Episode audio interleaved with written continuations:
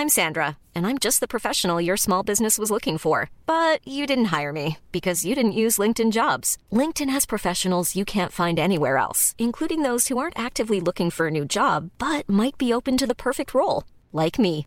In a given month, over 70% of LinkedIn users don't visit other leading job sites. So if you're not looking on LinkedIn, you'll miss out on great candidates like Sandra. Start hiring professionals like a professional. Post your free job on linkedin.com/people today.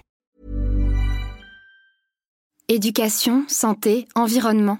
Ça fait dix ans qu'UBS, le sponsor de cet épisode de la story, s'engage dans les investissements responsables. Alors quand j'entends dire qu'il y aura un avant et un après Covid-19, je sais déjà que pour UBS, l'après se fera comme avant, en faveur de la société. C'est aussi pour ça que j'ai choisi d'y placer mon argent.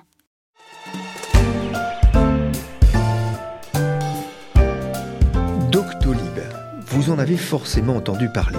Des millions de Français utilisent ces services pour trouver un médecin près de chez eux.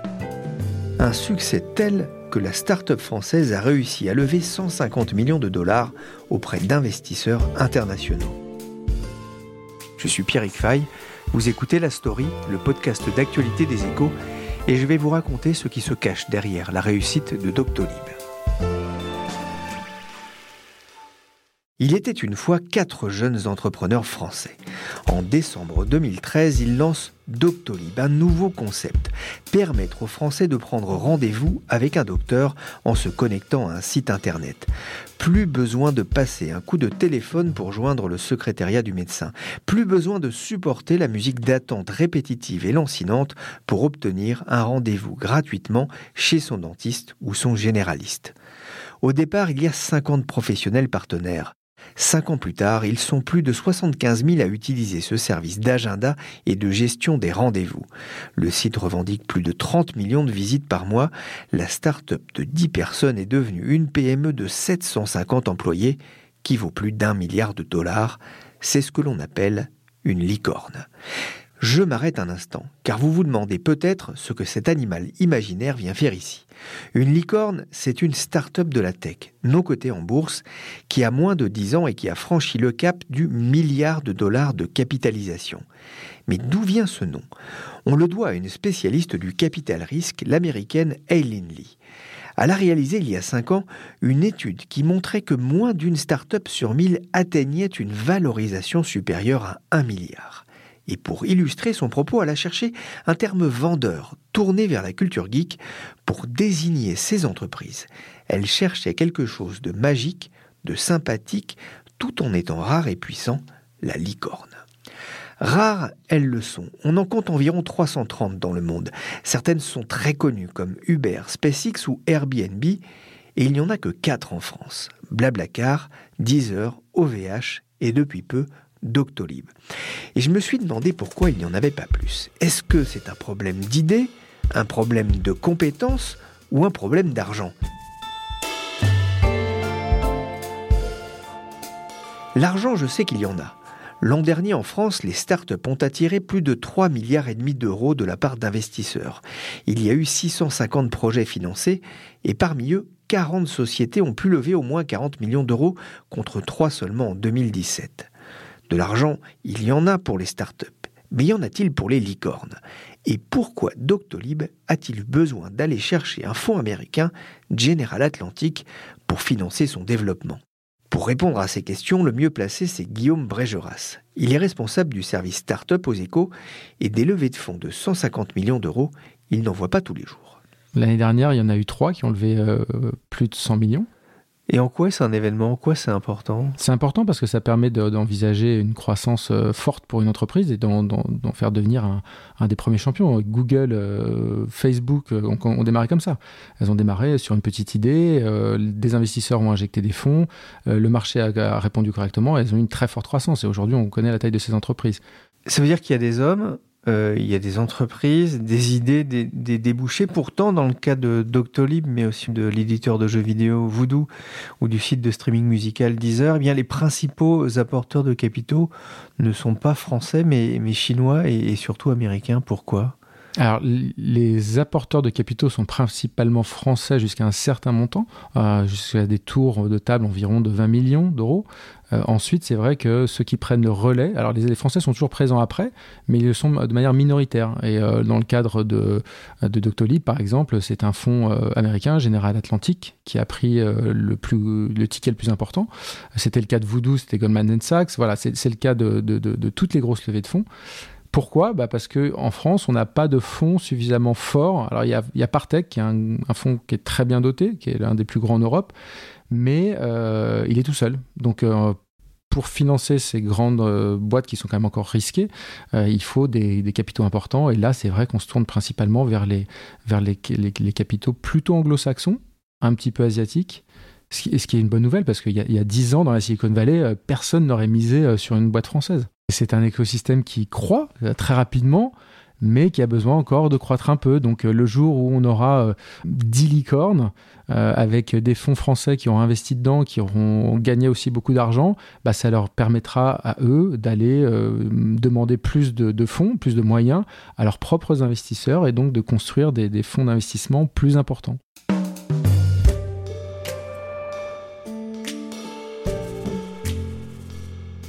Mais les entrepreneurs ont le choix aujourd'hui. C'est-à-dire, vous êtes entrepreneur français, vous êtes à la tête d'une entreprise, d'une start-up qui a une forte croissance, qui est bien installée sur son marché. Vous avez le choix des investisseurs. Ce n'est plus l'investisseur qui va choisir l'entreprise, c'est vraiment l'entreprise, c'est l'entrepreneur qui va choisir l'investisseur. Et souvent, il y a deux, trois, quatre, voire cinq fonds de taille très importante qui font des propositions de valorisation qui sont plus ou moins intéressantes pour les fondateurs. Et c'est eux qui finissent euh, par choisir. Alors dans ces cas-là, pourquoi est-ce qu'ils choisissent un investisseur étranger? Ah bah, Dans le cas de Doctolib ou, les autres, la clé c'est vraiment l'internationalisation. Si vous voulez devenir une très grande entreprise, il faut être international. Pour être international, ça ne se décrète pas. Vous claquez pas des doigts. Il va falloir aller euh, dans un pays, il va falloir recruter un directeur, euh, un directeur souvent en langue native, qui a de l'expérience, qui est capable de, déclencher des contacts sur place, de recruter une équipe. Et tout ça, ça se fait avec l'aide de quelqu'un. Et en général, les fonds sont bons pour ça. Euh, les fonds anglo-saxons sont d'une sont d'une grande aide. C'est à ça que va servir aussi les 150 millions levés par Doctolib, financer la croissance à l'international? En partie, et l'autre partie, c'est pour, pour développer une des autres facettes qu'il propose, qui est la vidéoconsultation, qui est vraiment un nouvel outil, euh, qui est très développé depuis septembre dernier, puisque depuis septembre dernier, en France, euh, vous pouvez être remboursé par la sécurité sociale de cet acte médical, euh, et donc ils ont un outil qui permet de, de faire ça les téléconsultations. En six mois, la sécurité sociale en a déjà remboursé près de 8000. Vous vous demandez peut-être comment ça marche On a retrouvé justement sur le site de Doctolib une vidéo de présentation de la téléconsultation. Quelques minutes avant le rendez-vous, le patient est invité à se connecter à la salle d'attente virtuelle. Lorsqu'il est connecté, le médecin est averti à son tour. Dès qu'il est disponible, il peut alors démarrer tout simplement la vidéoconsultation avec le patient. Si besoin, à la fin de la consultation, le médecin peut fournir une ordonnance au patient, qui la trouvera alors dans son espace sécurisé sur Doctolib. Il facture le montant approprié en un clic et transmet la feuille de soins à l'assurance maladie pour que le patient soit remboursé.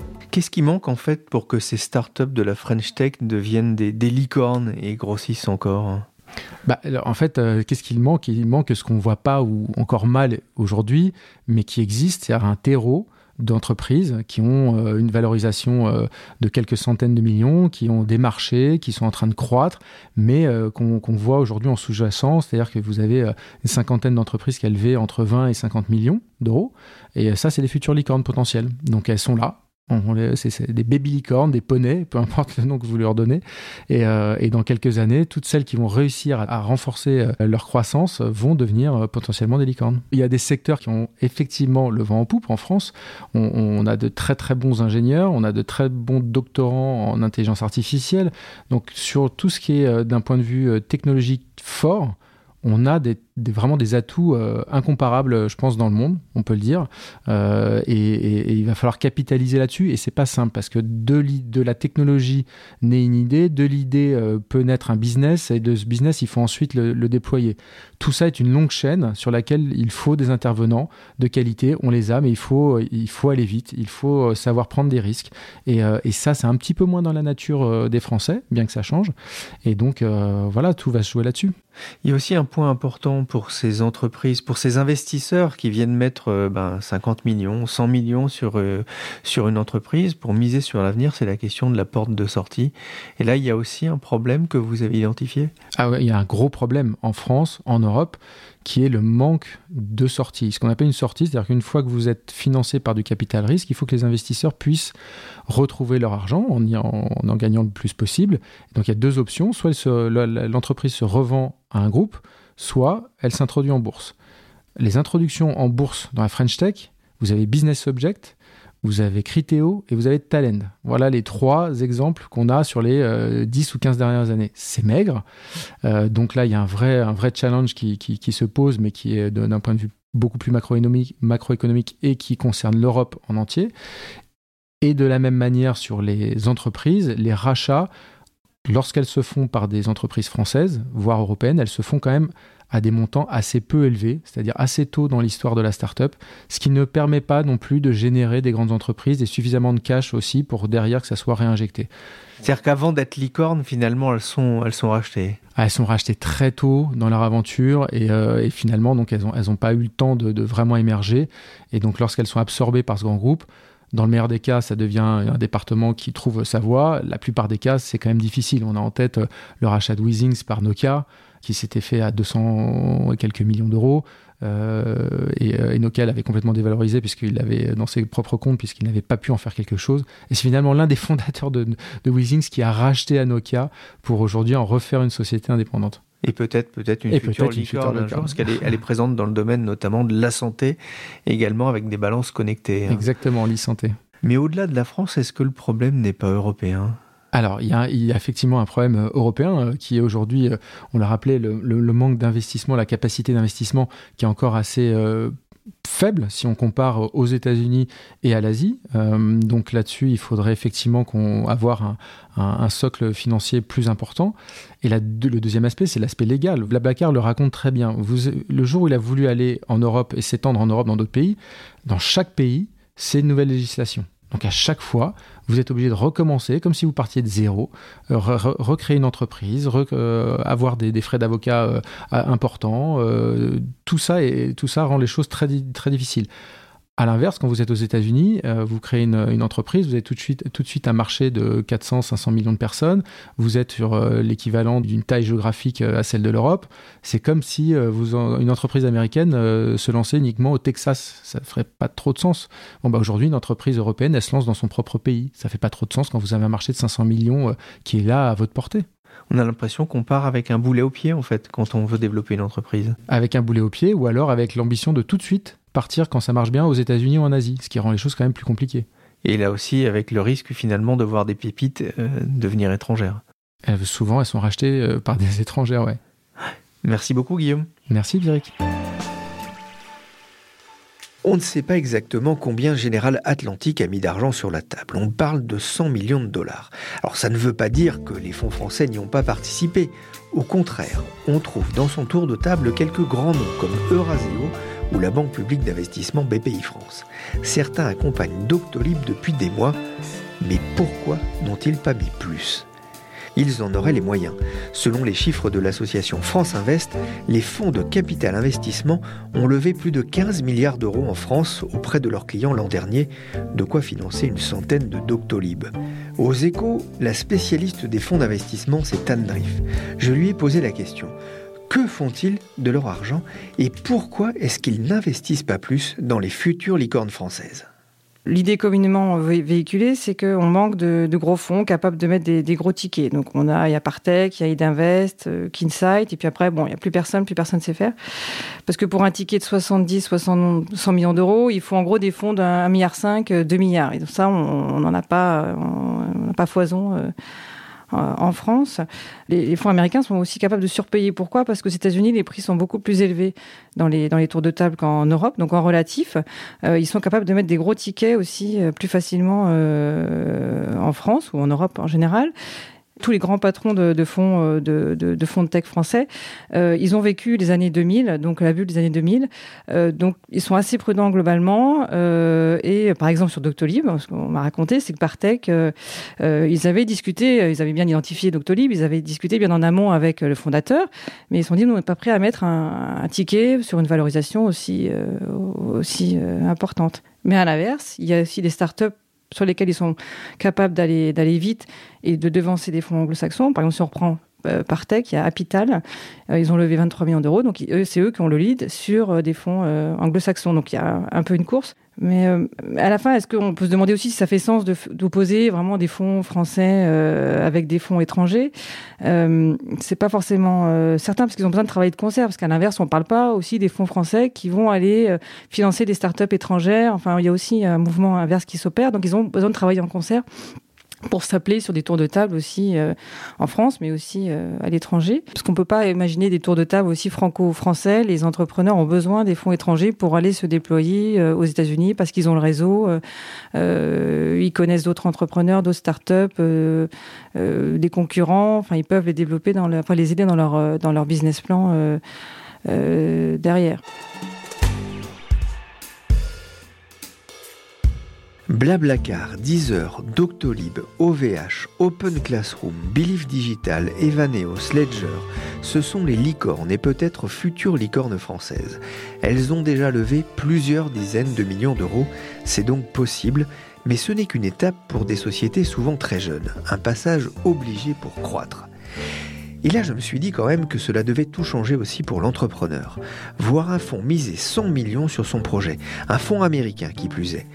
J'ai eu envie de savoir comment ça se passait. Pourquoi ne pas demander à quelqu'un qui en est déjà passé par là? Frédéric Mazzella, c'est le fondateur de Blablacar, le site de covoiturage. Il a levé 200 millions de dollars en 2015 auprès notamment de deux fonds américains. Il était en déplacement en France, mais j'ai pu le joindre par téléphone. Pour lui, ouvrir son capital à des Américains, c'était presque une évidence. Bah, c'est aussi parce que quand on arrive dans une gamme où il faut lever plus de 100 millions, euh, franchement, il n'y a pas grand monde qui peut mettre des sommes pareilles. Et en fait, quand on fait le tour de, la France ou de l'Europe, c'est assez difficile de trouver des fonds euh, qui mettent ce genre de sommes-là sur des sociétés encore très jeunes. Hein. Je parle de, tours sur des sociétés encore jeunes. Euh, et donc, du coup, c'est vrai que les Américains qui ont plus l'habitude de ces sociétés-là, eh bien, sont aussi beaucoup mieux équipés au niveau des fonds pour investir des grandes sommes sur des sociétés jeunes. Ils ont beaucoup d'expérience de sociétés similaires, beaucoup d'expérience de fondateurs similaires aussi. Euh, ils connaissent bien les problématiques euh, que traversent les équipes. C'est extrêmement intense. Hein. C'est faut, faut voir ça un petit peu comme du comme du sport de haut niveau, si vous voulez. C'est-à-dire que euh, c'est une pression très très forte, c'est une, une obligation euh, très forte et une volonté d'hypercroissance qui devient encore plus grande à partir du moment où on a les moyens de la faire. Donc euh, voilà, après on parle de ces levées-là qui font euh, 100 ou plus de 100 millions de, dollars, mais en fait, euh, il faut voir qu'avant cela, il y a beaucoup, beaucoup de levées, beaucoup, beaucoup plus petites. Hein. Notre première levée, c'était euh, bah, déjà, déjà entre moi et les, et les, et les associés cofondateurs. Euh, ensuite, donc là, on parle de quelques dizaines de milliers d'euros. Ensuite, euh, on lève 600 000 euros. Ensuite, 1 million d'euros. Ensuite, 10 millions. Ensuite, 100 millions. Ensuite, 200 millions. Enfin, je veux dire, ça vient pas, euh, comment dire, ça vient pas du jour au lendemain d'être capable de, d'une part, d'être capable de d'attirer des capitaux aussi importants. D'autre part, d'avoir la structure pour les absorber. Parce qu'il ne s'agit pas juste de lever beaucoup d'argent si on ne sait pas comment le dépenser. Donc, il faut déjà avoir les process en place pour pouvoir absorber cet argent-là et le dépenser de la manière la plus optimale, la plus efficace possible pour la croissance de la société.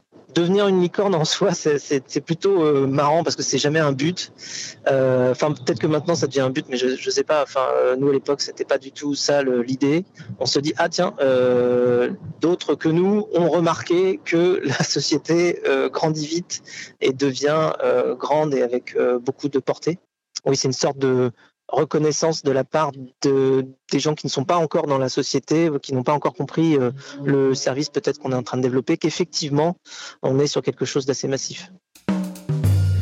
Je commence à y voir plus clair. En France, on a des startups, on a de l'argent, mais les deux ont encore un peu de mal à se rencontrer pour pouvoir créer les grandes valeurs tech de demain. C'est un vrai défi pour les entreprises françaises, car j'ai cru comprendre aussi, en discutant avec David Barrault, rédacteur en chef aux échos, qu'en France, elle partait avec quelques handicap On a besoin de faire émerger en France des startups. Il faut quand même reconnaître déjà au départ qu'il y a des barrières naturelles euh, qui font qu'ils jouent contre nous. On est à la fois un petit pays, on est un pays euh, très ouvert, peu protectionniste, donc forcément un groupe qui naît aux États-Unis, une start-up qui peut se développer sur un marché intérieur gigantesque, va générer un retour sur expérience et des économies d'échelle qui font qu'elle pourra demain se développer en France très facilement. Donc on part avec des inconvénients et, des handicaps. C'est sûr. Je ne pense pas qu'on sera capable un jour en France de développer le nouveau Google ou le, nouveau euh, Facebook. Il faut être réaliste. Ceci dit, il y a sans doute des niches, des, marchés sur lesquels on peut développer des, entreprises. Souvent, celles qui réussissent d'ailleurs sont celles qui réussissent sur des marchés qui n'intéressent pas les Américains. Blablacar se développe parce que le covoiturage aux États-Unis, où tout le monde peut avoir une bagnole à partir de 16 ans, bah, c'est pas un problème. Donc je pense qu'on peut avoir des entreprises qui se développent en France. On a des atouts, on a plein de compétences et on est dans un pays dans lequel il y a encore plein de petits problèmes à régler. Et le rôle d'une startup, c'est de régler un problème souvent. On le voit avec Doctolib. Doctolib, ils sont là pour aider les gens à prendre des rendez-vous. Bah, ils ont trouvé une solution simple, ils se développent et aujourd'hui ils sont sans doute numéro un européen, c'est sûr, pardon, et peut-être même numéro un mondial dans l'assistance à apporter aux médecins. Peut-être que le savoir-faire qu'ils ont créé là, ils seront capables demain de l'exporter aux États-Unis. Moi, je n'exclus pas que Doctolib devienne euh, une start-up un grand groupe qui se développe aux États-Unis. Le risque, c'est pas tellement que le financement euh, soit américain, le risque, c'est plutôt bah, qu'il soit racheté par Google euh, dans six mois ou dans un an parce que leur business model est, super attractif. Hein. Qu'est-ce qu'on peut faire Qu'est-ce que peut faire l'État pour aider la Startup Nation, comme on l'appelle, à, grandir et à rester française? Déjà, moi je dirais que c'est pas un problème, c'est même génial que les étrangers viennent dépenser leur argent chez nous ça nous prive de rien. Ils viennent apporter des fonds pour aider nos entreprises à croître. Je préfère à la rigueur voir des fonds étrangers, comme on dit, investir en France pour aider les startups françaises à se développer que de voir des financeurs français aller dépenser leur pognon ailleurs pour aider des entreprises ailleurs à se développer. Pour moi, c'est un faux problème. Le capital, il est mondial, il est fluide. Bon, alors c'est vrai qu'au final, le retour sur investissement, si un jour cette startup devient une entreprise multimilliardaire, les investisseurs qui capteront le plus gros retour sur investissement seront peut-être des investisseurs étrangers. Mais à la rigueur, pour la création d'entreprises, la création d'emplois, le dynamisme de notre économie, bah, ça change pas grand-chose. Ça prouve qu'ils trouvent que notre pays est attractif et qu'ils ont envie d'investir ici. Merci David Barou, merci également à Frédéric Mazzella, fondateur de Blablacar, à Guillaume Brégeras et à Anne Driff de m'avoir accompagné tout au long de ce voyage au pays des licornes. La story, le podcast d'actualité des échos, c'est fini pour aujourd'hui. Cette émission a été réalisée par Nina Almberg avec Jean-Philippe Louis et Michel Varnet. Vous pouvez nous écouter et vous abonner sur toutes vos applications de podcast préférées. Pour l'info en temps réel, c'est sur leséchos.fr.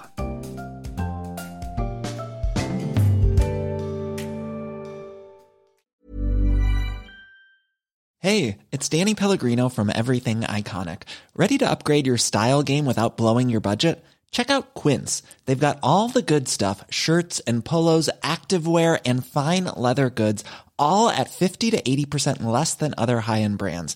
And the best part? They're all about safe, ethical, and responsible manufacturing. Get that luxury vibe without the luxury price tag. Hit up quince.com slash upgrade for free shipping and 365 day returns on your next order. That's quince.com slash upgrade. You know how to book flights and hotels. All you're missing is a tool to plan the travel experiences you'll have once you arrive. That's why you need Viator. Book guided tours, activities, excursions, and more in one place to make your trip truly unforgettable. Viator has over 300,000 travel experiences to choose from. Everything from simple tours to extreme adventures and all the niche, interesting stuff in between. So you can plan something that everyone you're traveling with will enjoy. Real traveler reviews give the inside scoop from people who've already been on the experiences you're considering. So you can plan with confidence. Free cancellation helps you plan for the unexpected. And 24 7 customer support means you can travel worry free. Download the Viator app now and use code Viator10 for 10% off your first booking in the app. Find travel experiences for you. Do more with Viator.